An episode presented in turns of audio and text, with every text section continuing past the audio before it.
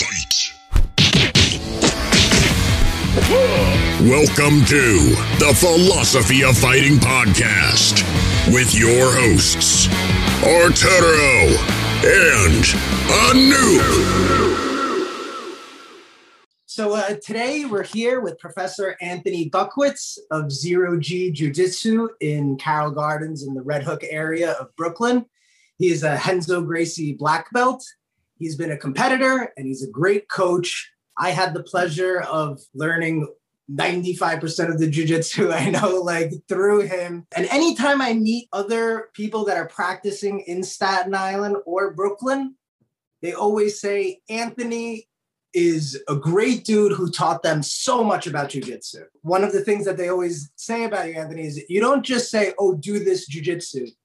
You often formulate how, like, you look at people's bodies and their attitudes, and then you tell them, like, this is your jujitsu. And I've, I've already just heard from so many different people how much you've helped them. So, yeah, I'm looking to like dive a little bit deeper in and just learn more about you and all your philosophy. Yeah, I always say like jujitsu is for everybody, but not everybody's for jujitsu. And you can always make it work for you if you're just willing to do it. Sometimes it's a little harder than others, but you know, it can always happen. Yeah, so so I guess to start, Anthony, could you just tell us what got you into like what life experiences led you to jujitsu or martial arts? I've always done martial arts. That's from hands down from when I was whatever younger. And even I remember when UFC one was happening, I was training kickboxing and taekwondo. And my kickboxing instructor, they're like, they were talking about the UFC one. They're like, oh, who's gonna win that? And the moment they mentioned Royce's name, they're like, oh, Royce Gracie, oh, he wins. And they're like, why? Like he's actually he comes from the world's greatest grappling family, and nobody's gonna have any idea what they do to him. And I remember thinking to myself, like nowadays, I'm like, how did he know? Yeah, like he was from New York. Like I have no idea how Dave knew of the Gracies, but he knew them and he knew they were going to dominate, and he knew nobody had any clue what they were doing. So it's kind of nuts. Wow. Uh, and then years later, I actually I was traveling with Disney on Ice, and I kind of just I was in Raleigh, North Carolina, and we were in a bar, and they're like, "Hey, do you want to do an MMA fight?" I'm like, "Sure." So I just signed on the dotted line, grabbed a beer, jumped in the cage, and uh, so I ended up getting choked out that day. And from that day forth, I'm like, you know what? I need to learn what I just lost to. And eventually, I found Renzo Gracie Academy. Can you give us a time frame? When was that MMA fight? And like how old were you? Like what year was that? Uh, so that was probably like in 2000. I got choked out. Uh, 2000, 2001, because I Okay. did that for a few years. And then I Oh. found, and then I started training jujitsu in like 2004, 2005. Were you always a fighter type? Like, cause it just seems like you had that fear. You went in like, I love competition on every aspect. When I did Taekwondo, I competed. When I did kickboxing, I competed. We would compete so much, we would end up going down to Philadelphia to compete in Muay Thai fights while I was training kickboxing. Huh. So, hmm. yeah, so I've been doing all types of fighting for I can as long as I can remember. Do you find yourself competitive outside of fighting? Um, I find if I don't do like, well, that's not true because even like skateboarding, I would just enter random competitions for skateboarding. So anything where it is a formalized competition, I'm always down to. Okay. Like, I don't have to compete at Monopoly, but I'm like, it's fine, whatever. I, I actually just read an article about a girlfriend who stabbed her boyfriend for cheating at Monopoly. So, Yo, Monopoly's vicious, man. I can't play with my friends. I was like, who playing something? And he's like, I'm like, all right, I'll trade you this for this. He's like, no. I'm like, why not? He goes, well, I know you have an idea and I refuse to play into it. I'm like, well, that's messed up. And this game's not worthless. Shows true colors, man. Yeah. yeah. He's like, I don't trust you. I'm like, well, it's Monopoly. It's just a board game. but his competitive, like, he's one of my best friends, but his competitive is way beyond mine, but he just doesn't do anything to compete with it. And I think that's the difference. Hmm. so, so when you got choked out, was it one of those things where you like realized, wait up, my kickboxing's not that good, or this is just something I didn't learn and now I need to learn? Like how how quickly was that jump right into then the grappling arts? Well, I knew because I did some like when UFC happened, we were doing some train like sprawling, brawling, things like that. Obviously, I was not that great at it. I was also really small. So it's, it's funny at the time they were like, "Oh, you're too small to do wrestling." Wow, that that was an annoying concept. Um, but so like the moment I got choked out, I was like, I knew what I lost to. I'm like, I lost to what Dave said everybody was going to lose to because they didn't know what was happening. And like, I had no idea what was going on. Uh, and then one of the guys, I don't know what Muhammad was from, but he was a wrestler from there. So when he got in a fight, he literally took the guy down, kind of laid and prayed on him. Like he just just kept throwing forms to his face. The guy went for like now I know the guy on the bottom went for a really terrible footlock. and like, but then he ended up winning with wrestling alone. I'm like, and I'm like, all right, that's eventually where I got. That's what I got to learn next. Mm. And I was always interested in learning it too, because I I'm, I'm addicted to learning. Let's be real. Mhm. Anything I can build on my mindset, like anything, I'll I'll I'll read something for an hour and just learn it. It's all good. And so, was it a quick introduction to BJJ? And did you like quickly join Renzo, or did you go to other gyms? Did you have to find your right home? Uh, so a friend of mine. So I I never knew really what I was like. I knew what I wanted to learn, but I didn't know it was Brazilian Jiu Jitsu per se. So when I came back to New York, so this is like years later, lived in California, moved back to New York. Uh, when I was in California, I did some kung fu and it was terrible, but other way. So I come back to New York. I'm like, I want to learn that. That's it. So my friend of mine, he trained with David Adiv in New Jersey. Right? I think he's a Royler black belt. And I'm like, all right, that's cool, but that means I have to rely on you for a ride. There's got to be someone else. So then it was like, all right, I know what I'm looking for now. So I look up Brazilian Jiu Jitsu and I look up this Renzo Gracie guy. And then I'm like, this guy's amazing. I, I see the Oleg Taktarov fight where he up kicks him in the face. I'm like, I'm there. I call them up and they're like, yeah, just come on in. So then I go to work and then the guys, I'm like, oh, I'm going to Renzo's next. You going to Renzo's? I'm like, I'm like, well, why didn't you tell me about this place if you're so excited about this place? He didn't tell me. So then immediately I just go to Renzo's. Uh, I get choked out really badly. Uh, actually, I get beat up really badly. Um, I kind of got hazed a little bit because they thought I lied about not training before. Because I'm like, you ever do grappling? I'm like, nah, just a little bit of wrestling. So as Lynn put it, he's like, well, you had a really. This is a year later. I asked him like, dude, why'd you beat the crap out of me? Uh, he's like, you had a good awareness of where you were, so we thought you were lying about it. I know that's not true now, but you know, yeah, so we beat you up. I'm like, all right, it's cool. So, I'll take it. so yeah, so and then and then from then on, I was on the. I, I went to the city like five days a week, uh, four to five days a week, and then I was training on Staten Island with Joe Capizzi for two to three days a week. So I was in. So it was an everyday thing. I kind of wanted to get into what it was like training during those old days and Renzo and like what you mean by like getting beat up. And eventually, like later on, I kind of want to ask you how is training now and like kind of compare it to that. So like what Uh, were those like old gyms like in like the beginning days of I mean, so I mean, for the most part, especially Renzo's uh jujitsu is more catered, like our jujitsu is more catered towards fighting, towards MMA. Henzo would even say like his idea of professional jujitsu was a mixed martial arts fight. So we learned the cage walk, we learned all the all the cage fighting stuff. We would do it on the padded walls and all that stuff. And then when it came down to train, it was really like maybe you worked the move for a little bit, but then it was just you're on the mats, and it was just if there was too many people, it was king of the hill. You just kept cycling through people, and and uh, it was a lot more mat time then than it is now. Like now we have more educated drilling sessions, I think, and then you play that into your training time. And I and I do believe that the progression of jujitsu is better now than it was then. But I will say the people then are just tough dudes. Like there was a lot of like a lot more people walking out of jiu-jitsu back then because it was just brutal a lot of the time. That's funny. I, I think I've used that exact thing. I'm like back then because I started training in 2006, Yeah. and so um yeah, I just it felt a lot like tougher guys back then. Where today everyone is like like masterclass and artful. But I'm like, there's something about that toughness of back then. Everyone was trying to kill each other. Yeah. Like I, I can't tell like how many people like would flying heel hook me. Like it's like what the hell just happened? Like Mhm. "Ah." like there every submission was put on instead of set up. I don't like if there's any Mhm. way to put it, you know what I mean? Mhm, okay. mhm. Yeah. And when you say the progression is better now, what do you mean? Like people understand technique a lot more now, or they understand like the principles behind the jujitsu? No, I will. I mean, maybe that as well. I mean, everybody's individual in that, but I, I would say like uh, with the way we kind of like set up the drilling and the mechanics there, somebody's body can get better at it quicker, and they they can develop more skills more consistently and uh, at a better progression than they could then Mm. because of the way the training is now. You know what I mean? Um, I mean, obviously it's not for all schools, but ideally, like when I look at jujitsu, like how do I get how do I get this person to develop a skill set to translate into the mats? Whereas back in the day, it was like, all right, just throw down and well, develop it. Uh, it's kind of a little more on your own then. Mhm, mhm. And so when you were at uh, the Renzo Gracie Academy, you were a competitor. I'd like to learn more about like your mindset during competition and like your thoughts on competition then. I mean, I still view competition very much the same. Like when I step onto a mat, I, I am be nervous as hell, but the moment I touch them, I'm like, okay, I've done this a thousand times. It's all good. But when I'm competing and even gearing up for competition, like my my training mindset does change. Like outside of competition, I'm always doing something I don't do. And I'm always thinking about what I'm doing. Right. So then when it comes like maybe two to three weeks before competition, I'm always thinking, all right, I need to stop thinking and just thinking of where I want to be in the end and let everything get me there. So my mentality would be like, all right, I'm going to choke this guy out. And I know he's going to choke me out, or at least try, but I'm going to impose what I want to do to him and then not play against what he wants to do to me.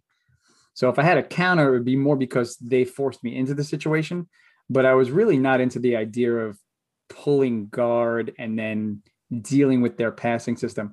I was much more like low ankle, but get on top, drive pressure, and make them more uncomfortable and not allow them to make me uncomfortable. Whereas like training time, like I, I actually when I train, I want to be uncomfortable. I want to make them make me miserable so I learn how to deal with it. And then if I when I do get a new fight, I like I'm like I know how to deal with it anyway.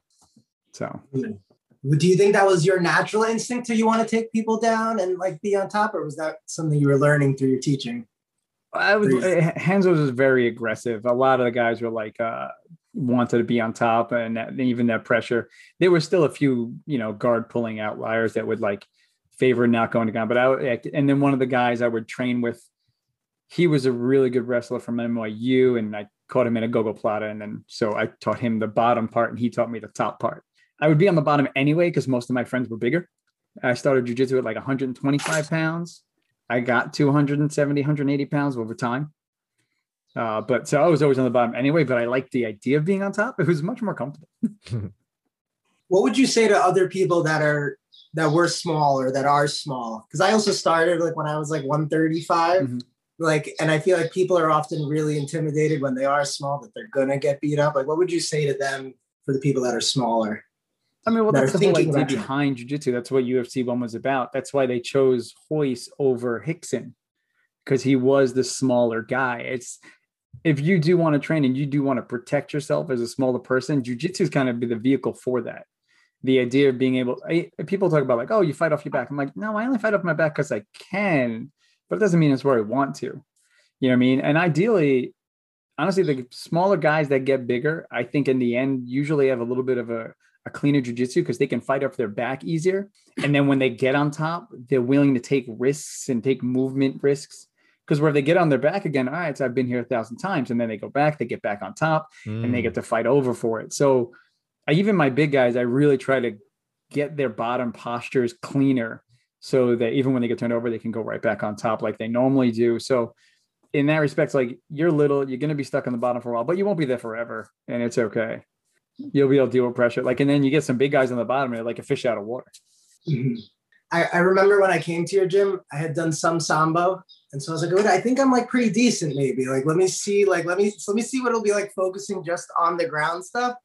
And then I just kept getting choked out, and, like, and then I was like, I was like, shoot, I thought I knew a little bit, and then, but then what really helped me was six months later, somebody came in that was like big and then I was like, oh, I can manipulate them.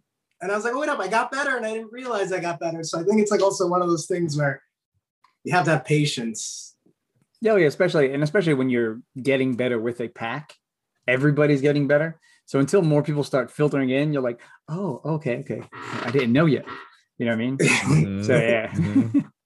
Can you tell us about like the like a particular competition that you've been in? Like I know you did the Pan Ams as like a purple belt and can you explain like what that was like and going against people that like just the higher up you go, what changes when you're in these competitions, like the mentality of the competitors and like how you felt?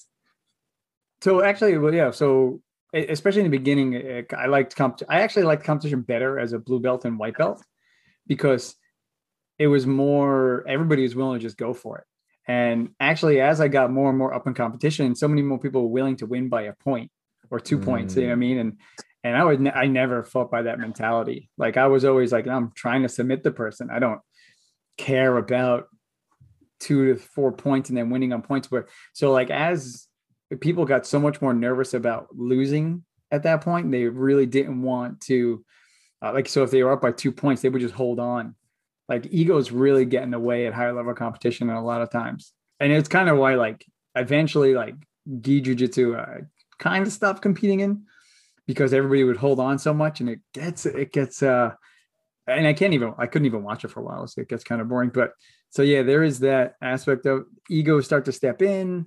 People start to be nervous about losing and instead of making their jujitsu better, they're more worried about freezing up and or even making jujitsu more entertaining. Like like nobody goes to jujitsu competition unless you're friends or family. Mm. Or or you compete. Like that's it. Do you think that's a shortcoming of competition? Like of like the sport of Brazilian Jiu-Jitsu? I mean, yeah, I mean it could be. Uh would you would you change that? I would definitely change it. Like uh, how to get people to be more um so I would say like fight to win. Who's number one? I love how there is no points. There's just three judges that just raise a flag. Mm-hmm. Uh, therefore, someone holding on for like a of minutes, they're probably going to lose uh, because they're not going for it. So, yeah, I do think I would definitely change it, and I think that is going in the right route. Mm. Um, and I kind of would like to see that also for Gi as well. I, I mean, I think uh, not who's number one, but a fight to win does it like that too. You get the three judges raising the flag. Um, and it, it gets people that it's a mentality of like, okay, I'm up by two. Let me hold on for five minutes. Right. Know? Yeah. Instead so they keep going for or an it. advantage, for instance. Yeah.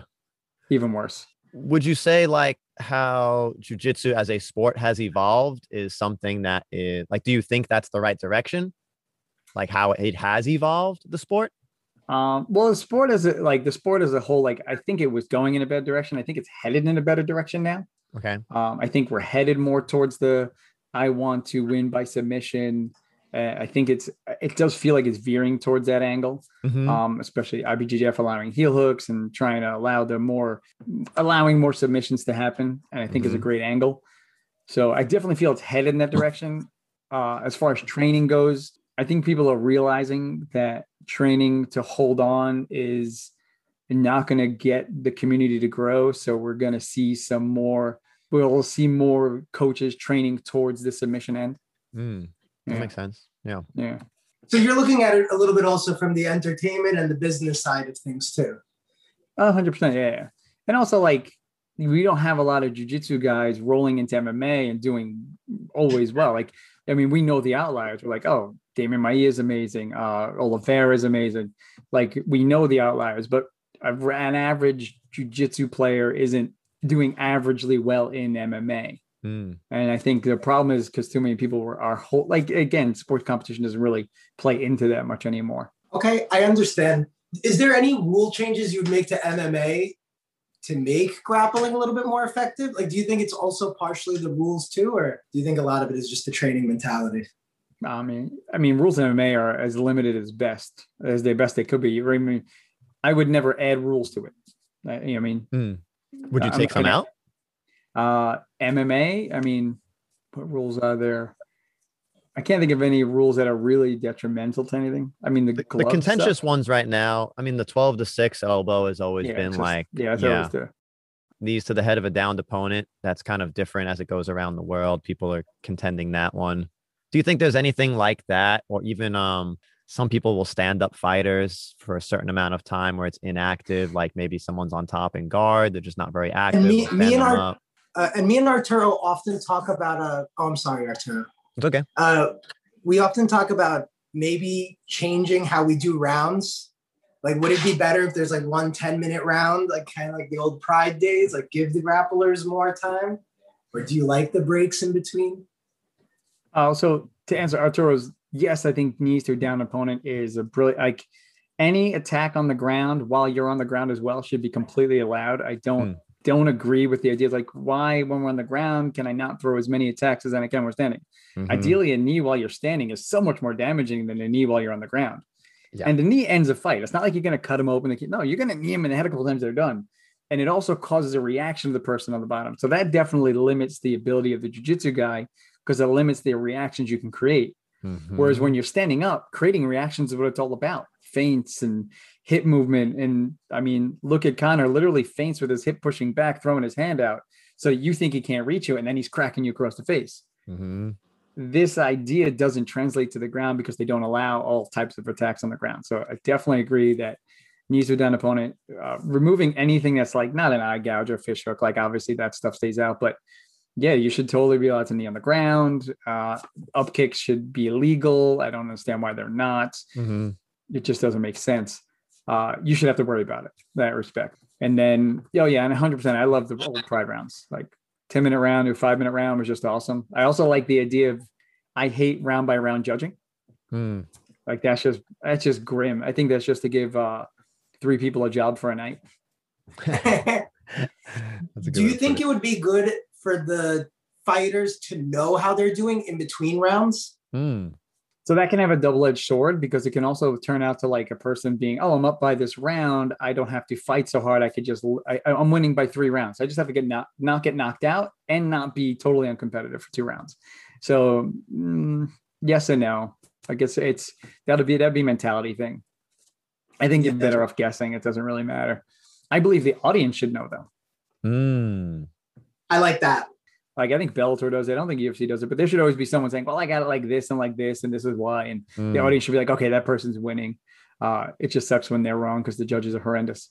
What was the last fight? Oliveira Chandler, and they gave two of the judges gave Chandler a 10-8 round. Yeah, they did? No, I didn't even know. Yeah, that. they gave him a Just- 10 8 round. Yeah, two of I them. didn't know. That's terrible. So Oliveira was on Chandler's back for half the first part of the round, and then he almost. And now they're saying he got dominated. okay. that's- Yeah, I don't know how that wasn't viewed as as back and forth, but yeah. Yeah, yeah. It's just that's baffling.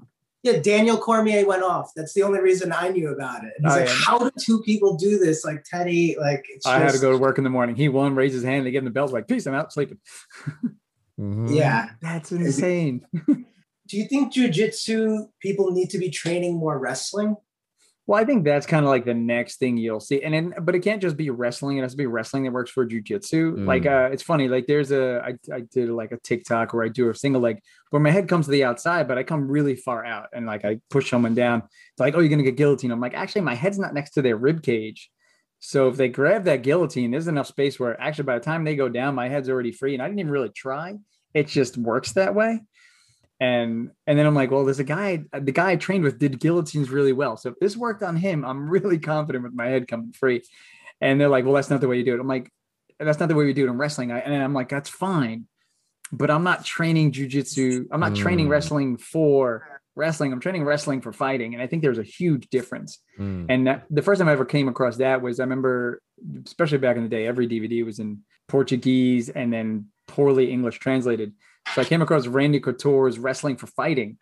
And since he spoke such good English, I'm like, oh, so I would literally plug his DVD in and I didn't have to watch the video. So I got the audio and I would just listen to that while going to jujitsu, whatever. So, but the way he changed the idea of wrestling for fighting is something I've always carried in my head. So I do think wrestling needs to be part of it, but at the same time, uh, it doesn't need, it can't be wrestling. And by the way, I saw that uh, interaction you had on YouTube, and that's just one of the reasons I love you because, like, I feel like when I post something, if somebody like comes at me, I'm always like, you know, and then you're like, thank you, and then you properly explained everything in like detail, and I was just like, that's why I admire the way you like handle it. You're like, yeah, you're typically right, but for this situation, Okay. and so yeah, any like of our listeners, you can find uh, Anthony Professor Buck on YouTube and uh, on Twitch. It's zero G BJJ, right? Your Twitch Well, channel. Yeah, Twitch at zero GBJJ. Yeah. Because Right really, on. we just started Twitch so we could record the classes and saves it for six months. Mm. So it could be just go watch their rounds. This is like something we've been asking some of the other uh, gym owners that come in here. Like, how do you balance being like a competitor, a martial artist, but also a business person? I Like, mean, there's some, like it's it's super hard because you know it is. I want to teach everybody jujitsu, right? I want everybody who walks in the door to train jujitsu, and I get. And when someone's like, I'm like, all right, like, I, you have to have somebody to help you out with that. Like, there has to be somebody who's kind of your enforcer when it comes to the monetary part. Like, Mm. I, I it, it's not that I can't be that person. I mean, again, I was in I ran a business forever with Disney on Ice. I run a Starbucks. But yeah, so when it comes to like that, it's just because I want to teach everybody jujitsu. Sometimes it's really hard. So I can run the business as far as like running a jujitsu school, but making sure everybody pays what they're supposed to be paying or that aspect kind of gets a little muddled. Uh, I often always remember, like I remember Joe always saying, it's like well, how much time did you put into getting that at the time purple belt? I'm like, it was like, you deserve money for that because not everybody can do that. Mm. So when I start to be like, okay, whatever, man, it's okay. We'll figure it out next month. I'm like, oh, wait, no, I- I've put a lot of time into being this person. Mhm. I deserve, I deserve the respect of that. So monetarily in this case. Hundred percent. And what about when it comes to like marketing and like trying to get students, and especially during like COVID, did you have to become like extra technical and like on social media and like improve that game? Like, does that come natural to you, or did Uh, you have to like work on that type of education? Yes and no. Like when COVID happened, I still needed a jujitsu outlet. Since I was training less, I still needed, I still watch jujitsu. Um, now I just needed to like, now I just needed to get out of my head in another way. And that's really what you see there. Like even like the whole Twitch thing, like I only started doing that because, well, I'm already watching jujitsu and I had a couple of guys like, oh, can we watch it with you? So I'm like, yeah, I'll just do it on Twitch. And then we all watch jujitsu together and I tell them what's going on in my head. And then now we have other people from like Germany and, and Philippines hanging out with us. But really that just started out because like I'm gonna do it anyway. I might as well as invite people to do it with me. Nice. So so yeah, I got better at it because of it. And that's really because I was off the mats, but I still had my mind to be on the mats. Mhm. So you still do that? People can join you while you're still watching? Basically Monday, Tuesday, Wednesday, Thursday at 9 p.m. Eastern time, I go on and we'll do either backyard MMA or we'll do jujitsu matches. Thursday's like viewers' choice. People bring in whatever they want. Like I know one guy just had his his guys fighting, so we're gonna watch his stuff and break that down. And then uh, and on Sunday also. Sunday's usually the backyard MMA day. All right, cool, cool. I definitely know a few people that probably be interested in that. Yeah. Awesome. It's fun. Yeah, and I saw one of the quotes you had when you were going over the Charles Oliveira Tony Ferguson fight.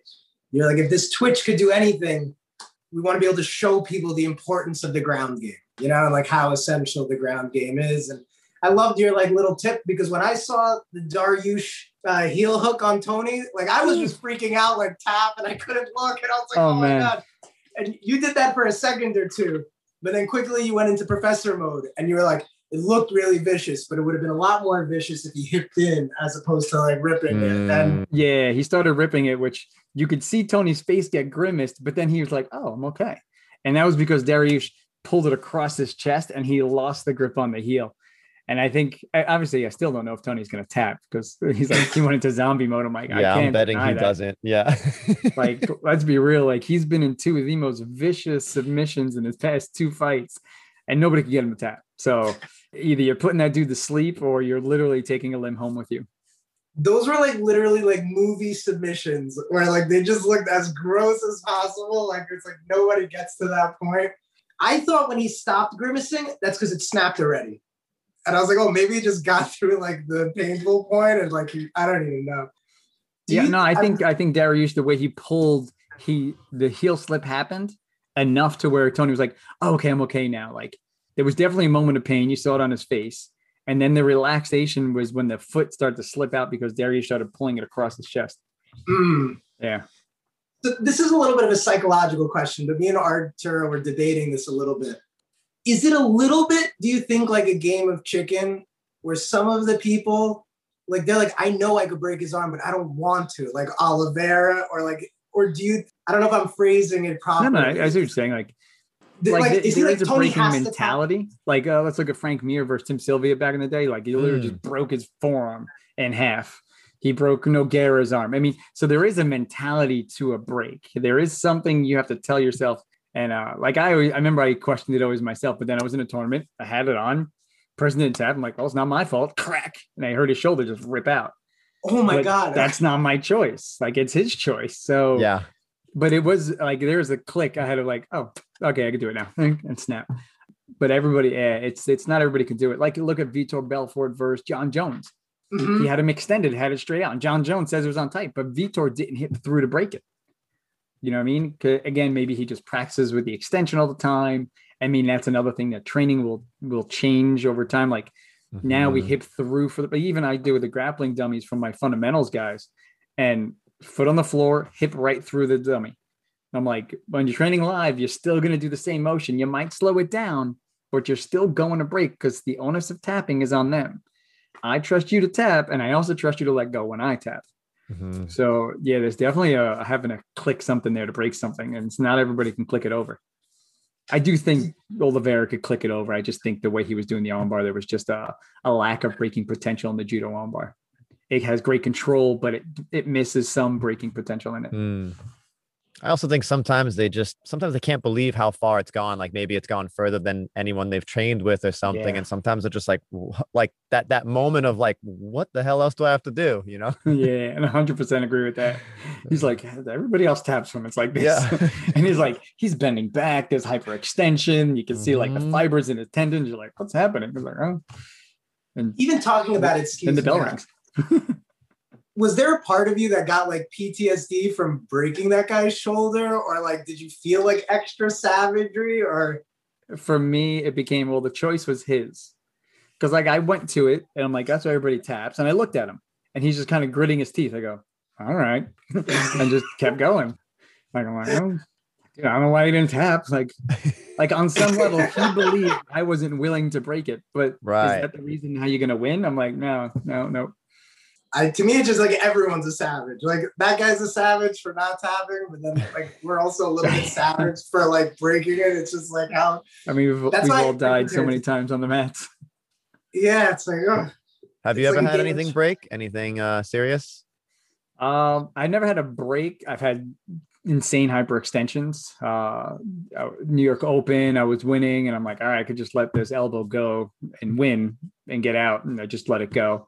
Mm. And after Renzo comes up with a bag of ice, goes, man, that was tough. I'm like, yeah, that's that's that's miserable right now.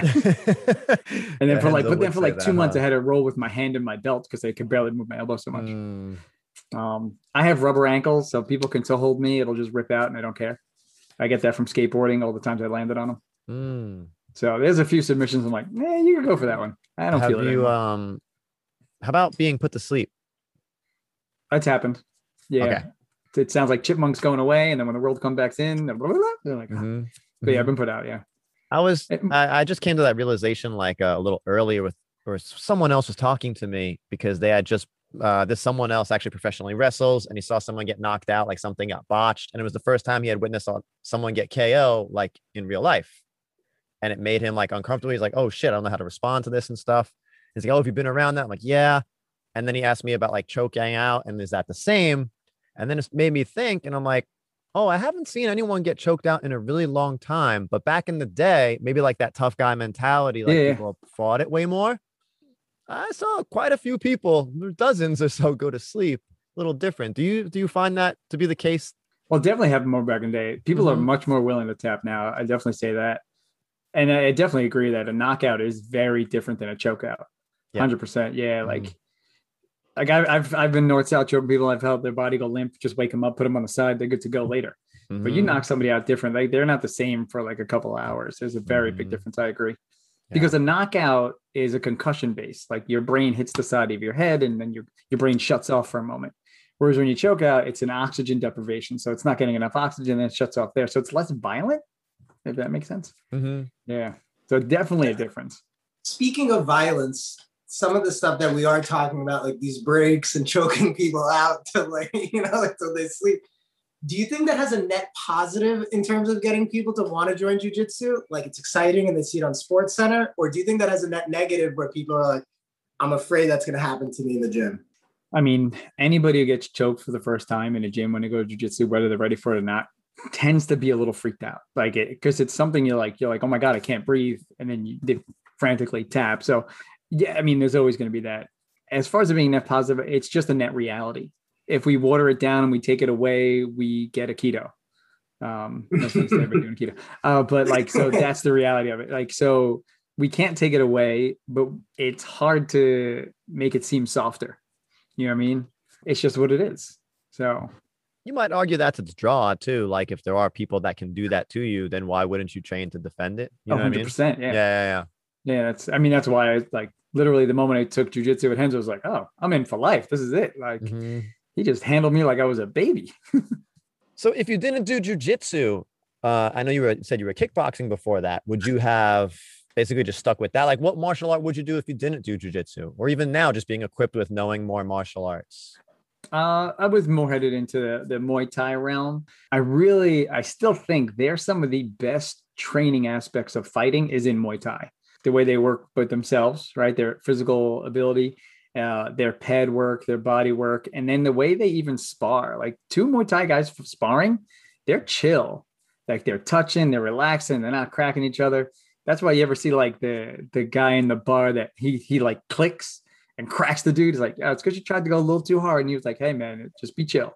Um, so yeah, so I because I, I really do appreciate the way Muay Thai trains from beginning to end and then eventually to get to fighting. So I probably would have stuck with that more or less, just with conditioning and the the work. I, I call it like level. I have like I put training in like five levels.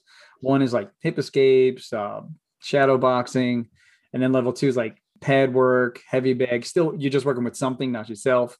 Level three is when you're working with someone that's kind of resisting or like S rolling, mm. sparring, but like you're both kind of working with each other. And then level four is like sport competition where it's a little bit escalated, but there's still like a high level of rule set. And level five is like Street Fighter MMA. Mm. So okay. delineation. Spe- speaking like speaking of those levels, could you also break down like your levels of what you think like a white belt should be, a blue hmm. belt should be, like a purple belt, like that? Like, what are you looking for as like a professor, like in your students? It's like the most age old question ever. Like it was like nobody's blue belt is exactly the same. Um, mm. I try to give someone a blue belt when I think if they got in a fight, they'd be okay. Mm. Maybe cool. they're not going to win, but they'll be okay. Like if they can hold their own, maybe they can control the situation. Someone can come help them or something like that. So I kind of try to hold a blue belt for that moment.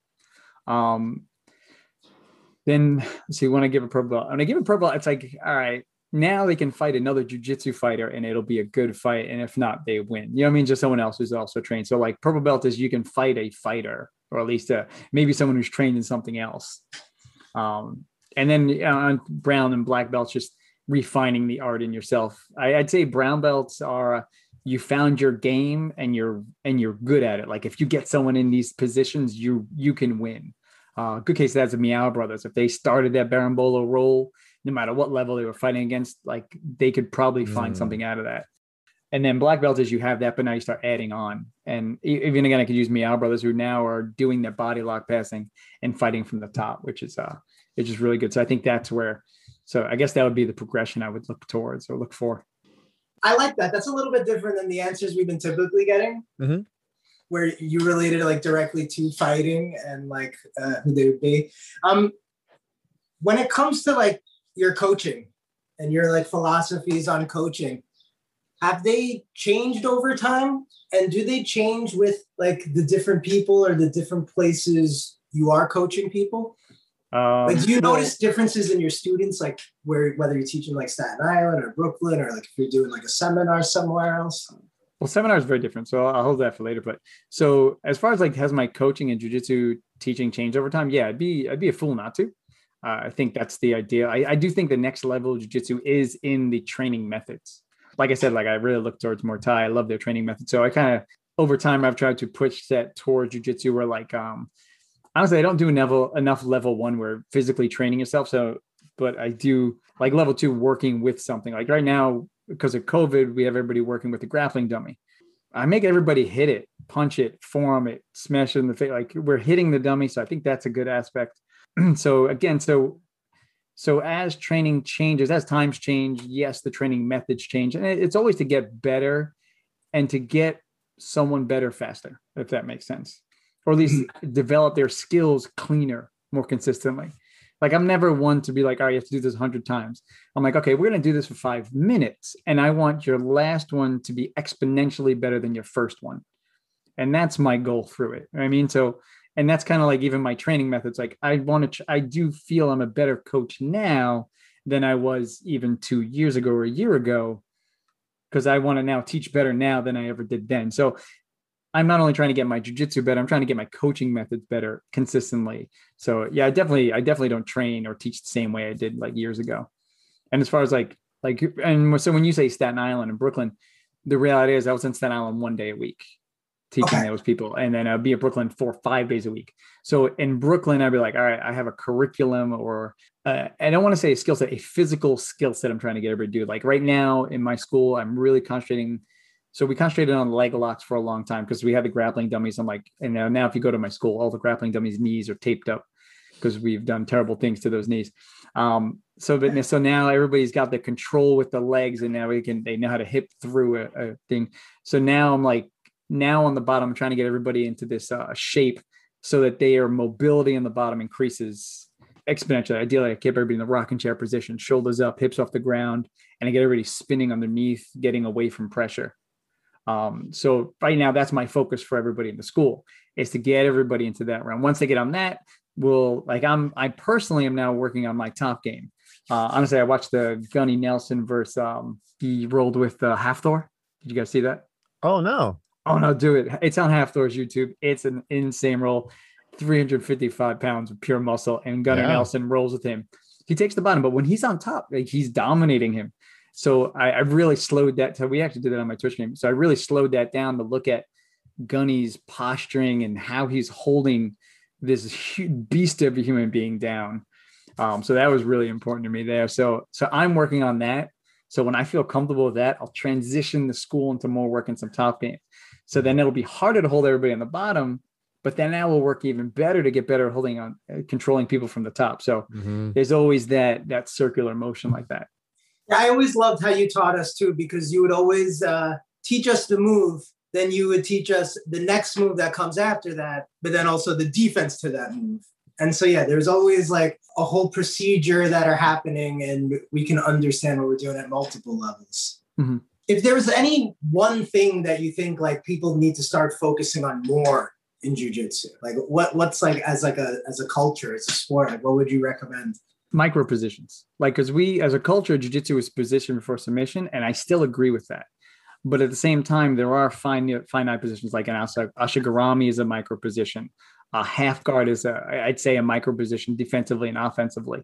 Now, even like half guard, I can break down into more like butterfly half guard, uh, lockdown half guard. I think those need to, like, if I was going to change, like, that's the focus, like, for how I would say it.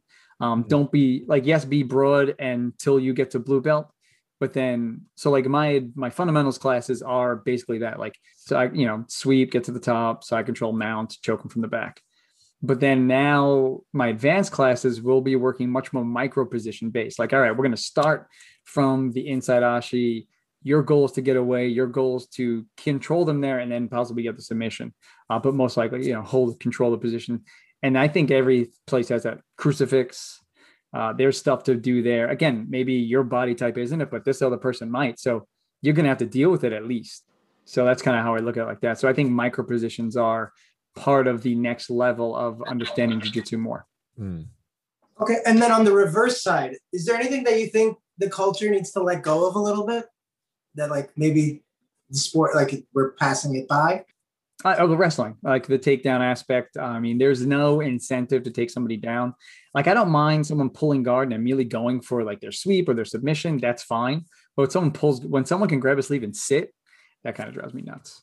So, yeah, like there should be a penalty for pulling guard and doing nothing. But I don't think there should be a penalty for pulling guard and going for something because mm. that's you trying to start your game. And you can't, I don't want to ever penalize somebody for starting what they do but I do want I do think there sh- could be a penalty for just sitting in front of somebody and not actually engaging them on the stand up.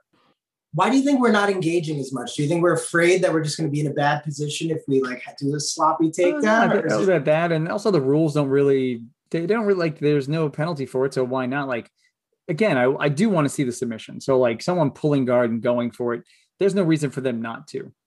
Eh, funny enough, like in like, and then there's certain positions that just they just go to and it's okay because the rule set doesn't deny them the ability to do it. So i've always thought what's so funny is like we value the submission especially from an entertainment aspect but the point system the least points are given to submission attempts and i've always found that to be like wait what? That's less important than anything else? Yeah i don't know. It, it's hard because you understand there's like position before submission but it's also like entertainment aspect i'm like i wonder if we just made a lot more points for submissions, maybe that would change things. I don't know. What are your thoughts on that? Well, I remember the Rickson Gracie tried to do that. Remember he did, he had a tournament and where he, they would reward submission points. Oh, that's and right. Yes. Mm-hmm. Unfortunately, it didn't catch on, and mm. the reason was it was because I would say the issue is the relevance of how close the submission was. Was people were saying like, well, it wasn't that close, right? Uh, but what's like then we just need to define like, okay, if he has the armbar and his even though your hands are together, it's still a you're in the armbar position. Hmm. Uh, that would be that would be more into that micro position thing I was talking about. Uh, even Mm. Eddie Bravo's spider's web concept. That's an Mhm. armbar attempt. Like, and even like so, I hate the EBI overtime, but whatever. But it is a good example of this idea. Like the spider's web armbar is basically as valuable as the back. There were people who finished like uh, Donald Cerrone versus Dos Anjos. I think is one of the best examples. Like he didn't finish him from the back, but he took the armbar range and basically popped his arm twice. Mhm. So yes, it's like all right, micro positions mean more than that. Mm. Uh, but again, yeah, it's it, maybe I would say the points are too high. Maybe like uh, maybe two points for the mount, two points for the back, one point for everything Mm. else. So in which case the recovery is a little bit easier. In which case maybe when somebody gets up by like four, z- like like say they get the mount the back, they're not willing to coast so much. Mm. Yeah, That maybe. makes sense. Yeah. You definitely have like a good wealth of experience in grappling, striking. You've even had yourself some fights. We ask this question to a lot of people, but what tip or strategy might you give someone that maybe has never been in a fight? Either be too far or be way too close. Either stay away from that person if you've never been in a fight because you don't want to get in a fight and you find a way to get away from the situation, or you just get so close and hold on so that at least this way you don't get knocked out. Hmm. You know what I mean? Because again, you're if you've never been in a fight and you're in a fight, you either want someone to come rescue you and you're gonna scream your head off, Mm-hmm. or you just want to get away from them. And like, and when it comes to like self-defense seminars I've done, I'm like, that's your goal. It's either to get out or hold on to them so they can't do anything to you. Um, so yeah, so either too far or too close is what I would say to somebody who's never been in a fight. And then scream if you're trying to get someone to help you. So Anthony, you're the first person that has answered this question because every time we ask the question, everyone's like, "Get the fuck away!" run. Yeah, they always say run, but I'm like, what if you can't run? Yeah. Yeah, if you're backed into a corner, like grab onto them, bite them or something, hold on until you can find a way to get away. But yeah, because if you're too far and you get knocked out, again, we're figuring that if you're in a fight versus somebody who's also just fighting you, hmm you're both running the same risk. And then if you were saying that you feel let more vulnerable than let's say, let's say they've been in bar fights before and you really haven't been, hold on to them. Like, yeah, try not to get knocked out. Because the worst thing is going out. If you go out, they can do whatever they want to. So you got to just stay conscious at all times. hmm if you're if you're about to get in a street fight, what would be your mentality as a jujitsu instructor, as somebody that knows jujitsu? Like, what is your goal? Is your goal just to be like, I don't, I don't know how to phrase this. Uh, 'Cause- honestly, just take Matt Serra versus the drunk guy in Atlantic yeah, City. exactly. Trying to just sit on top and Like, calm down, buddy. What are you doing? Yeah, no. As a person who's experienced, it's a different story. Again, people are like, oh, jiu-jitsu guys fight off the back. No, Matt Serra took him down, took the mount, held his wrist, waited for security to come because he has the experience to do that. You know what I mean? Mhm. all too often people are like, oh, I could just poke his eyes out. I'm like, no, not if this person knows how to do everything. Like, I'm not going to teach somebody to, oh, grab the fingers and break them. Like, what if they just instinctually rip their hand out and now punch you in the face? You know what I mean? So, like, there's that. Yeah. So, as a person Yeah, who's you- experienced, yeah, you just control it. you taught me that too because I was thinking like, what? Yeah, what if I did poke your eye? And then you were like, okay, but now imagine you tried to poke my eye and you couldn't. Think about how much more I'm going to hurt you. And I was like, oh yeah, you know. Like, I have the choke on, you go for my eyes, I protect my eyes and squeeze until I, until I'm like, oh, this person's trying to kill me. Like, th- now you just escalated it as well. So remember, as you go for those more violent things, they go for more violent things. So Mhm. the escalation is real. You know what I mean? And that's why, like, Yeah. as far as like self defense goes, if you're talking about the worst case scenarios, you know, female, male, down, like, you know, stuff like that. All right, yeah, grab him, break him in the eyes, bite him in the face, anything, hold on, start chewing on him.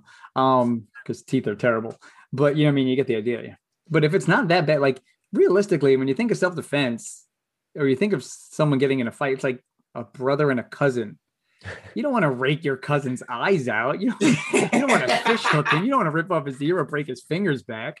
You know what I mean? You're just kind of fighting. Like, so not every self defense situation is I'm fighting for my life, and not all of them should be either. Because Mm-hmm. mom or your aunts can be really mad at you if you uh, break your cousin's, uh, you rip out your cousin's eyeball. But I'm just gonna tell him why did he let me do it? I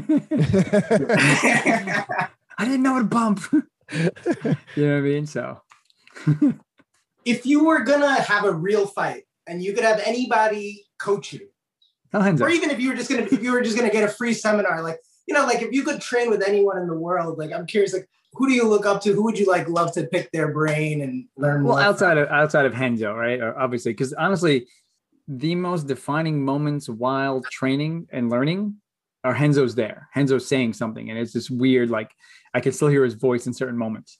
Also, outside of Renzo, um, Sakuraba would be really cool. Um, Mm. love that dude. He's just a cool dude, man, and his mechanics are different enough to be like, oh, there's a lot I could really pick out of this kid- dude's brain. So someone like him, Josh Barnett, uh, if he's another one, it's just okay. That's just strange. Like I don't know that world that well. So I'd be wrestlers. yeah, it'd be more into like somebody who doesn't know who somebody who has more information that I don't know. Hmm. Yeah, two catch wrestlers. Yeah, you picked two catch hmm. wrestlers, Josh and Sakuraba. Yeah. And hmm. professional wrestlers, you know, catch origin.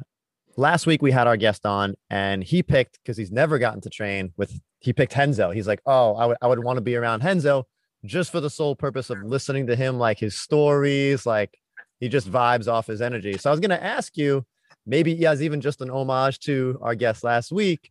Do you have any like interesting Renzo stories or maybe a nugget of wisdom from Renzo that you may have gotten that was valuable to you? There's so many, but uh, I mean, Renzo Renzo really does go off on stories. I remember one time I forgot who he was coaching, but it was an MMA fight. We were like, it might have been like say something like that. But so the person was coming at him, and the guy was still kind of being passive, and he was just doing anything to get him to fight. I think he might have been calling like "fight you pussy," and like he's just cursing at him, but he's just trying to get him to fight back. And his thing is like, if they're coming at you, you have to go back at them. Don't don't be passive. You know what I mean? Uh, especially in their in a, in a fighting context. Um, so I always, I, I actually always remember him cursing at the guy, of like, because when it came down to it, he was, I don't want to say afraid to fight, but he was uncomfortable actually fighting. And he's like, that's not what you trained for. And then like years later, I'm coaching a guy at the Pan Ams, and he's a winning, but he wins on like, by he wins by like some stupid points. And he's like, oh, what'd you think? I'm like, all right, whatever. He's like, I'm like, well, I don't train you to hold somebody down. I train you to submit somebody and fight them. So like that kind of came full circle for me. Um, so Mm, yeah, if you're gonna fight, fight. that. Don't fight to, to hold on. mm. Yeah, That's that's respectable. You also mentioned that you like rolled with like Roger and like so Roger Gracie and like so many of like uh, I'll never Roger, but yeah, uh He- I learned like- from him. He beat me up. Yeah, yeah. I was a that- guinea pig. Yeah. but that's what I mean. Do you have uh, any other nuggets you'd like to share with some of those like people that you have trained with, like wisdom from them? I mean, really, like when I came against guys who are eventually going to be like some of the, the best of the best in jujitsu, it's more like paying attention to their movements, the way they would wait on. Like I even I'd be like, you know, Rickson would talk about invisible jujitsu. I'm like, eh, it really doesn't mean much. But then like I would get to roll with some of these guys, and I I started to understand what he meant. There was just certain pressures, certain mechan, certain motions that, and even posturing, like that you can't teach it. Like there is the only way to learn it is to actually be training it. And uh and that's where that like uh, we talk about like le- level three training comes in. The only way to learn it is to really be doing it. And that's the thing is the, the, those old school guys all they did was just do it over and over and it wasn't like a drill. It was like basically when i would roll with these guys they would be drilling while i'm trying to kill them and they're just drilling something over and i'm just getting caught in it and roped in it. I'm like oh god here we go again. Oh god here we go again. And eventually just like all right i'm just going to do whatever they did to me to the other people.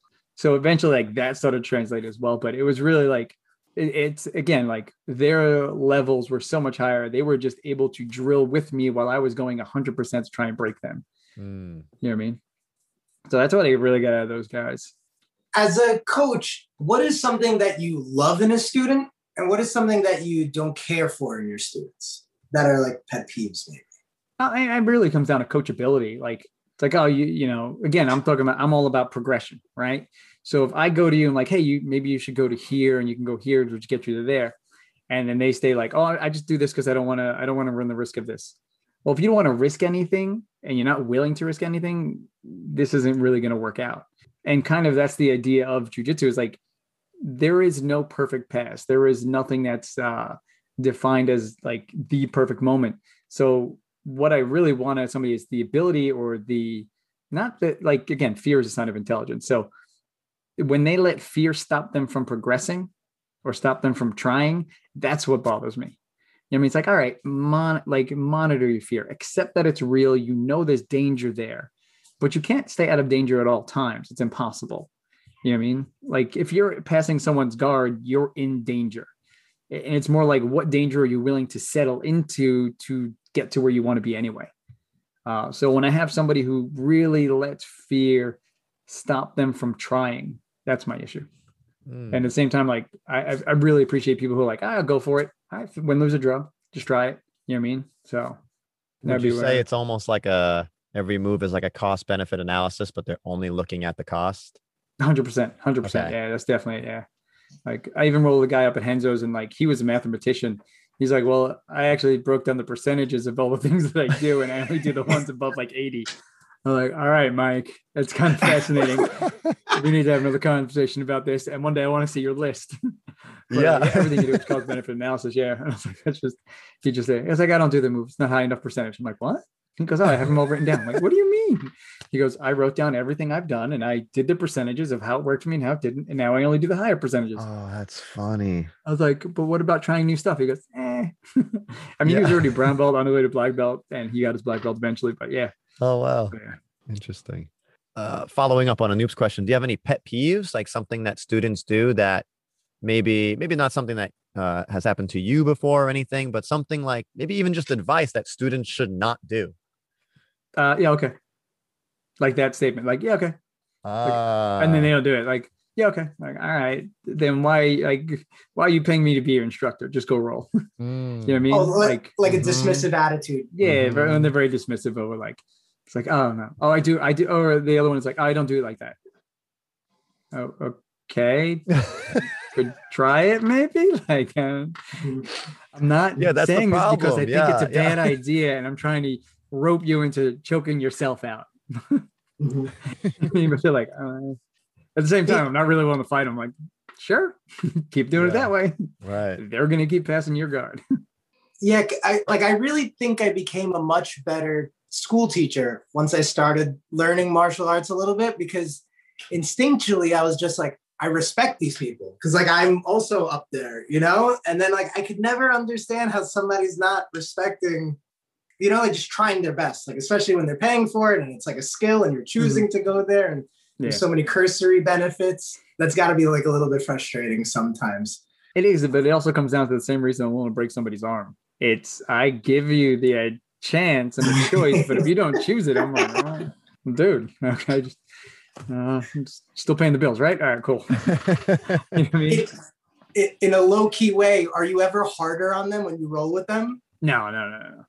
Uh, when I roll, I'm actually rolling more for me. Every once in a while, I'll be like, I want you to work on something, and I'll try and put them in a position to see them defending. But when I'm rolling, there's a good like that's my time for training too. Mm. You know I mean? Unless it's in a class and I'm just I'm filling in for somebody's closed guard and then I'll make them work in a very maybe in a particular fashion. But for the most part, when I'm rolling, it's my time. It's time for me to get better. And at the same time, I'm trying to get them better too. But it, I am focused on my mentality at that point. Like uh, mm-hmm. I was rolling with somebody recently, and they got so frustrated. They like I didn't know, but they told somebody it's like it's like he just so frustrated me because his mobility is so insane. I was like, all right, I'm just gonna stop him from moving and I used this stuff from Hafthor in that that video. I was using mm. the mechanics that Gunny was using, and he felt like he was glued to the floor, but without me squashing him. So he got frustrated. Uh, again, that was more for me than it was for him. It was to see if I can do it to somebody with that level of movement. So. oh, uh, another question about your teaching philosophy. And since you do have two kids, and do you coach people differently as like if they're kids and adults? Like, do you? I, obviously, you do, but uh, are you like a little bit like more firmer? Like what is your mentality when you coach kids and when you're trying to like bring the young kids on board? Uh with kids i'm a little I'm much more disciplined. Like whereas with adults i'm like all right you could choose not to do it. It's okay. Uh with kids it's different. With kids it's no you have to do this. Like this is why you're here. This is why your parents pay me to bring you here so that you can do this so that you can learn this. And like again like i'm if they get their left and right hand wrong i make them do push-ups so that they remember to get their left and right hand right because I got I'm not only conditioning for jujitsu, I'm conditioning them to listen. Um, and there was a big listening aspect. And I think that's kind of why the parents bring them to me too. Is like, all right, I know kids don't listen to their parents always. So like I have to be that person anyway. And again, I say to the kids all the time, where they don't understand how dangerous what we're doing is. That's mm. a difference too. Kids don't have the idea of consequence. An adult knows like, oh, he can break my arm or we're learning to choke somebody. Like kids don't really have that mentality mm. on how dangerous what we're doing is. So it's up to me to make sure they do understand like, no, we're doing something very dangerous. You need to listen to me because if you don't, you can hurt somebody else or hurt yourself. So I think there's a very big difference there. And on that same theme with kids, like I feel like a lot of the champions or the people that I see now, they started training maybe in their teens. And then when we were younger, a lot of the people started training like when they were like 20, like, you know, like right when they, but now we're seeing like a whole bunch of five and six year olds training. And so if you could like put on your like psychic hat, do you have like a vision of like where jujitsu might be in like 15, 20 years? Like once these kids get older, like is there anything like new that you foresee happening that we might not see right now? Uh, well, I mean, realistically, we'll see more Roger Gracies, more um, more Gordon Ryans, more Garry Tonons. Like ideally, I mean, Roger Gracie started training from when he was basically a baby, and we'll see. I think we'll see the level of jujitsu just increase because now we have more people learning from a younger age. You know what I mean? So more people will just be moving in a way that's more functional to when they actually get to that point. You know what I mean? They won't have to be taught to move that way. Like they'll already have the right posture. So instead of teaching them how to move themselves, I can now teach them how to, they'll be being taught how to control somebody. And then the skills they develop will be much easier to put on. So the more younger people we have, the more access we'll have to like higher level training for them. Okay. Do you see like maybe young people love like leg locks and there's going to be like an evolution of that? Or like the building blocks of jujitsu are there they're just going to all get great at them. Oh this everybody loves everything. Like you'll have people that love leg locks you'll have people that love arm bars you'll have people that love choking people. That'll always be. And ideally we should never stop that. Like we should always have those people. Like because the person who loves it uh, okay uh, clark gracie he loved omoplatas who the hell loves omoplatas but he redefined the game like if you want to learn how to omoplata, literally just watch that dude omoplata everybody. Like literally, he would omoplata people go, I got this. Like what? Like nobody was doing it, but he loved it so much. He stuck with it. He redefined its mechanics. I remember he's showing it and like he's ripping out the shoulder as he's trying to get into position. I'm like, dude, people don't move this way. He's like, yeah, they do in competition. Like, what he's just, and not only does he get the omoplata, he gets there in crazy ways. He can, he doesn't, when he throws the leg over the shoulder, his other foot's fishing for their foot, not even their arm. Like he's not locking up their legs. Like so we have to allow people to love a moment, love a position or a submission, and then they're they're the ones that agree to redefine it. You know. So speaking of submissions, do you subscribe to any like hierarchy of submissions? Because you know, like there's some old adages like the choke is king, or you know, leg lock is the bandit. Is there anything that you would seem that you would deem like uh I don't know. Do you have any personal hierarchy of submissions? Um, I choke is king. It still is. Uh, look at, I mean, case in point would be uh, Tony Ferguson. He didn't tap to the leg lock. He didn't tap to the arm bar. But if you choked him to sleep, he would still be sleeping. Has your philosophy and what you're teaching people changed now that you have children? Like in terms of self defense and things like that, has has that had any impact on like the way you look at martial arts and self defense? Um, it actually just made me look at more calling people out, like for teaching terrible things again, like I think I teach something that's effective and I think it's going to work for somebody if they get in a terrible situation. But now when I see something that's bad and I think could hurt the person, like is detrimental to teach, I'm much more willing to call people out for it. Hmm. And I get a lot of crap for it. People are like, they're like, you don't respect the martial arts. I'm like, no, I respect it enough to say something. If you have too much respect, we eventually get to George Dillman status and people just going, huh. that's not reality. But hmm. yeah, you get people. So, so yeah, it's made me much more um, uh, vitriolic when it comes to calling people's terrible martial arts out. The first argument I got on on TikTok was somebody talking about how he's like, "Oh, I trained Frank's Dux Ryu ninjutsu." I'm like, "Wait, is that your like? Are you putting that out as your accolade?" I'm like, it's as effective as you believe it is. Are you trying to and, be funny? Yeah. like I like, but he's like, no, I do this. I'm like, all right, like I don't think what you do is useful. And like, you know, that was my first TikTok argument. And oh, obviously, I thought it was hysterical, but uh, he took it real personal. Wow.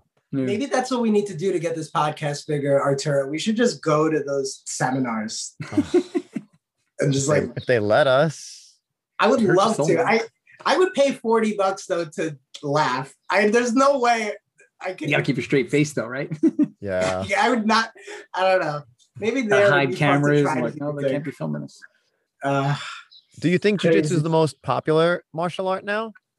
Um who's most popular? I mean, I, I don't really know. Honestly, I have no idea. All right. Do do yeah. you I feel like jujitsu is definitely like growing at such a big rate and it keep continues to grow. Do you feel like there'll be an emergence of like another martial art maybe? Like do you think anything will be as big as jujitsu on like a Um, training level? Because I feel like nowadays like the guy around the corner has trained jujitsu at some point or something. yeah But, like you're not true. gonna find that with like Muay Thai or anything, you know? I mean, yeah, no, I agree. I, I, again, I think jujitsu kind of caters towards the common person a little more effectively than like Muay Thai. I mean, that requires a lot of hard work to to get to those levels. Jiu-Jitsu is hard work too, but it's kind of disguised in fun, I guess. I mean, we'll see. We'll always see different skills from different martial arts put into like fighting arenas and MMAs. Mm. Uh, but like jujitsu is really the only. I mean, besides maybe sambo might hit, but even Right. then, like I've seen people try try, but it didn't make it. Uh, maybe catch wrestling, so something like that. Um, Yeah, so uh, that was actually what I first started with was catch wrestling, and uh. You know it's a lot of neck cranks and stuff. And do you think that if jujitsu allowed that or even promoted that and taught that, that that might hamper the amount of people it would attract? I mean, well, neck cranks are like, I mean, at some point, neck cranks are legal. Like when I was competing, neck cranks were completely legal. Hmm, okay. I was they you were like people were trying to do it to me all the time. I had to learn to armbar somebody out of it. Um, I get in the guard, they would just like can opening me. I'm like, oh, I got to dip my head and break their arm for it. Like even up at Renzo's, people would try and neck crank me all the time. Um, so like, I maybe now the rules say you can't do it, but I knew you could back then. Yeah, Um, I, I I remember there's actually one time because again I came from catch wrestling, so like one of the earlier tournaments I did, I think I did uh just a can opener to pass. I wasn't even like really cranking on it per se. And uh the guy tapped out and I got DQ'd because that was Oh, like man. Yeah. So then someone was like, no, you have to disguise your ha- neck cranks as chokes. And I was like, that's Yeah, ridiculous. No, it was you know? definitely like a fold because I, I mean, like I'm thinking about it now. There was a tournament where I would actually do uh from guard. I would do this where I'd sit over for like a guillotine, but then I'd underhook the armpit, and it would basically Hmm. like a neck crank sweep. yeah, we call Um, those uh I think cow catchers or something. Yeah. Yeah, I loved doing that. But I remember like there was one tournament, and in the middle of doing it, the ref goes, "I know what you're gonna do. It's illegal." I'm like, really? like, it's illegal now? They're like, yeah, you can't do them. I'm like, oh, okay. Because like the rules did become lighter as I Mhm. was going through. So like I didn't feel like, oh, can't do that anymore. What else can I do? Yeah, so I, I've kind of thought about that about catch wrestling myself because I'm like, I think like the subs are just a lot more like, like just like no time. It's like all leg locks, neck cranks, and all this stuff. And I'm like, maybe that's also what, you know, why it's not as popular. I, I, I don't know. Do, do you have like a? That's what I was Hmm. kind of getting at with like the hierarchy of submissions. Do you feel like there's anything that plays into the business of it or the entertainment of it? Anything that hurts it? Hmm. I mean, so I think the idea of someone knowing who's winning what is important. And I think that helps people. Like, remember I said, like, the audience needs to know who's winning, Mm-hmm. but the fighters don't necessarily need to know who's winning. I think Mm. people like to see that. And um, so there's a the hierarchy concept of jujitsu does play into that idea. Mm. So I, I think that that's part of it. So and then and then there has to be a comeback mechanic. That's the thing about catch wrestling. If you kind of got on the bottom and you didn't get it back on top, most of those guys are just crumpling. You know what I mean? But hmm so like then you'll have like and now I know I've seen some catch wrestlers show things from the guard, but that's only after uh the guard has been explored by jujitsu. So ideally the Yeah. comeback mechanic is important. The ability to fight up your back, the ability to have that submission, um, that that um the idea of like, oh, they can catch you. I think is Mhm. important as well. Back in the day, like Maeda, before he went down to Brazil and taught the Gracies, they were up in America first, and it was a catch wrestler that submitted his, like I think he they pinned his coach, like, and then if you read the story, Maeda didn't want uh, his coach to fight because he was older and the guy was much bigger and stronger, but they wanted to fight the master. Uh, Maeda was like, no, fight me, and they're like, whatever. But after that, they just went down to Brazil. Mm. Hmm. Yeah. That's some good uh, history. One of the last questions I had: If somebody, for somebody that is experienced, uh, if they want to watch people like jujitsu people that they love, that you love, that you think they can learn from, like who would you recommend people should look up? Um, I still think that one of the most entertaining grapplers to watch is Garry Tonon. I just in MMA, in jiu-jitsu, and anything, he's just fun to watch. Good answer. Um, the way he escapes, the way he goes for anything, and I actually really appreciated his last uh, grappling match versus Dante Leon. He criticized himself for going for leg locks too much. Like he's like, no, I need to, I needed to pass more, so he needs to add on. So I, him, any of the Danaher Death Squad guys are great. Um, uh, Damien Maia, I mean, actually, and even old school Ben Askren when he was in One FC, which is fun to watch too. So, right on.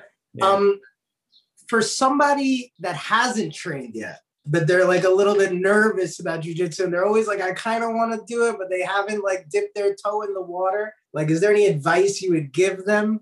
Everybody goes, "What should I do before I train jujitsu?" Nothing. Mm. Just go to class. Take your first, like, open up the book find a place, call them up, take your first free class, or if they are maybe they are for like a week, whatever it is. But just get in there. Um, let it happen. Like the biggest this the biggest mistake I see is a lot of my friends that always said they wanted jujitsu and didn't is simply because they were just afraid to walk in. That's your choice to be afraid to walk in, but if you really want to do something, you got to go do it. You can't, and that's for anything. Uh, too many people are like, oh, I always want to do that. Like, just do it. Like, what happens if you fail? Okay, you failed anyway because you didn't do it. Mm-hmm. You know what I mean? Mm-hmm. mm-hmm. How would you like people to remember you? I'm a bit. I like. I like people remember me as a coach. I do like that. I like. I like coaching people a lot. I like that. So, um, again, my goal, as far as like I'm concerned, is I'm really trying to change or add on to the levels that we train jujitsu at, like and getting somebody better more efficiently. Um, and at the same time, like not just focusing on just jujitsu, also continuing the idea that jujitsu is for fighting uh, mm. and for self defense. I think that slid back a little bit with people like talking about sport jujitsu and stuff like that. Like Agreed, yeah. there is jujitsu is still for fighting, and that is a reality. And if I can get if I can get my guys to really hold on to that, like that'd be that'd be awesome. Well, Anthony, that that definitely worked on me. You know, so I appreciated like all Sweet. the lessons you imparted and everything you did, and also I was lucky because when I was looking for, I was doing some sambo and then I was like, I haven't trained in a year and a half and I hate myself. And then I literally just put in my phone Brazilian Jiu Jitsu and it was the one that was closest to my apartment and it was your gym. And then luckily, one of the kids I did sambo with, Thomas Doyle, Tommy Doyle, and he saw because of Facebook algorithms and their creepiness. This is the one time Facebook's creepiness worked out. He goes, Oh, I saw you went into zero G BJJ. He goes, go there. Anthony's the man, Gary's the man, Olex is the man. He's like, you, he's, and I was like, all right, I trust Tommy. And then so I just kept going. And then because of that, I got to train. I brought my friend Adrian along. And then so Adrian is at your gym now. And then me and Adrian, even though we were best friends already, we became better friends because of jujitsu. Oh yeah, and nobody so, brings people together better than getting than beating each other up, honestly.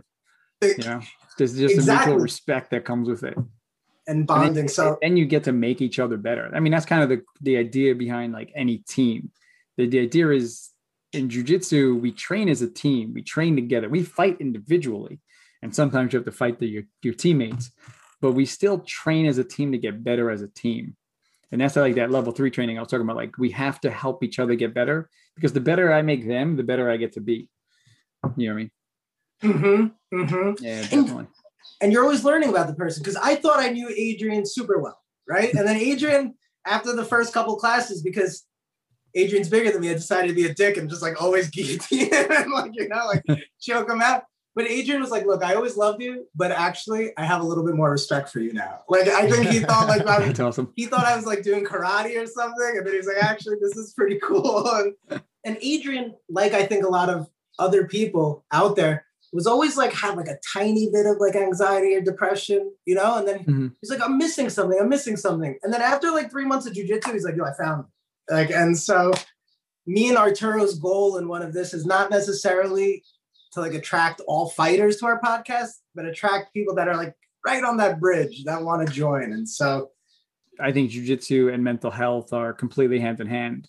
I think very few people in this world do not benefit for some from having some adrenaline rush to their system. Um, and I think jujitsu is a very controlled way of doing that. The idea of tapping and then continuing and then tapping and then continuing. Um, as much as that might hit your ego, and that's, I mean, I think that's the real reason most people don't stick with jujitsu is an ego issue. Um, but if you can let that go, your mental health can increase exponentially just from the just from the physical activity of getting adrenaline through your system i think we're all designed to have adrenaline course through our system at some points we don't hunt anymore uh, there's so many we don't fight for survival anymore uh, so we have to find things that do still hit those points in our brain to increase those endorphins that again, our when we talk about mental health, that's really what it is. It's those endorphins aren't there anymore, unfortunately, or there's no reason to produce them. Mm. So I think jujitsu is a really, really not just physical but mental aid as well because of that. Totally with you. I guess to finish off, how can people find you? Like your gym and your social media, and just uh, so they can learn more about you and join your gym. Uh, obviously, Jiu-Jitsu school is called Zero GBJJ, Zero Gravity, not Zero Gracie, which I get oddly often enough lately. Um, like, no, I'm from Renzo Gracie. Uh, so Zero GBJJ on Instagram, Professor Buck on Instagram. Uh, I have a YouTube page, Professor Buck, as well. Uh, and then um, Professor Buck BJJ on TikTok is when I try and call out terrible martial artists. If you want to subscribe for that one too. and, where, and then also where... we do the we do the Twitch stream on like was it uh, it's at nine. I start at nine p.m. Eastern, and I think I I do it every day except for except for Saturdays and Fridays. And I put Saturdays in quotes because if there's a UFC, I'm usually on watching it with everybody anyway. But that starts at nine. And if you ever just want to either become a fan of jujitsu or become a fan of MMA, that's kind of where to start. Mm. Okay, we'll definitely share those links. And where is the actual physical location of the school right now? I think you guys moved. We did move. Uh, so we are at 65 Woodhull, which is uh, on the corner of Woodhull and Hicks. It's right off the highway. Uh, we have a nice sign painted on there, which has uh, been attracting people, which has been nice. Uh, so Brooklyn, Carroll Gardens, 65 Woodhull. Yes, everybody in Brooklyn, please visit. If you're already at a gym, it doesn't hurt to just go visit a new gym and learn from Anthony and meet some new people, expand the network. And if you have been thinking about dipping your toe in and you weren't sure, you know, bring friends. you know, go with somebody. And like I said, me and my best friend became even better friends. And so you're to have that best friend. You're to have a group chat that you'll be a part of right away and you'll meet some good people.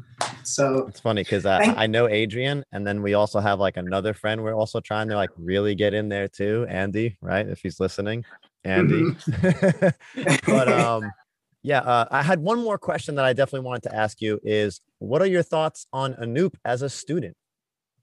Um, I mean, he's very coachable actually. Like, so there was a point where it looked like he was going to like, uh, like tension would be his enemy because he was so afraid. He was the one where like, he looked like he was so afraid to lose. Mm. Um, but eventually he kind of like accepted that it's okay to lose occasionally to get better eventually. Mm-hmm. As a student, I think he's much better. I remember when he went to, uh, when he went to Staten Island, I don't think I'd promoted him yet. And Joe calls me, he's like, hey, what's up with this guy? I'm like, oh, I was going to, but then he left. And then I figured you would. He's like, yeah, I got to promote him. I'm like, okay, it's fine. Promoting his friend too, and too. Yeah, I remember I felt like a little weird. Like I wasn't sure who should promote me or how or like the politics behind it. But I mean, yeah, you taught me like everything. And that that coachability also, I have to give a shout out to uh, Carol, Caroline, because mm-hmm I was like getting caught in those kimuras and like, and I have decent flexibility. So I was like, I'm not going to tap. I had that tension. And then she's like, you're standing there for a minute. You could be doing other stuff for a minute if you tap and then just retrain. And that changed my perspective. And I was like, fuck, you're right. And, and since then, I'm like, you catch it, I'm tapping, and then I'm going to move on to those other things that 100% yeah. learn, learn from there. So love it. Sometimes we test our grit, but not always. mm-hmm yeah it's in that two week period before the competition yeah well uh, i appreciate that that uh, you were gonna promote me that that means a lot and uh, yeah thank you for everything that you taught me and i really hope to uh, visit the gym and see you guys asap oh man yeah can't wait for you to come and especially with everything uh, in new york slowly opening up pretty well and yeah everything's been working out real well yeah Nice, okay. nice. Th- thanks again for coming on the podcast, joining us today. You're awesome. Oh, my pleasure, man. Thanks yeah. for inviting me. It was totally awesome. Cool. All right. Cool. Have a, good, have a great day, guys. Yeah, you too.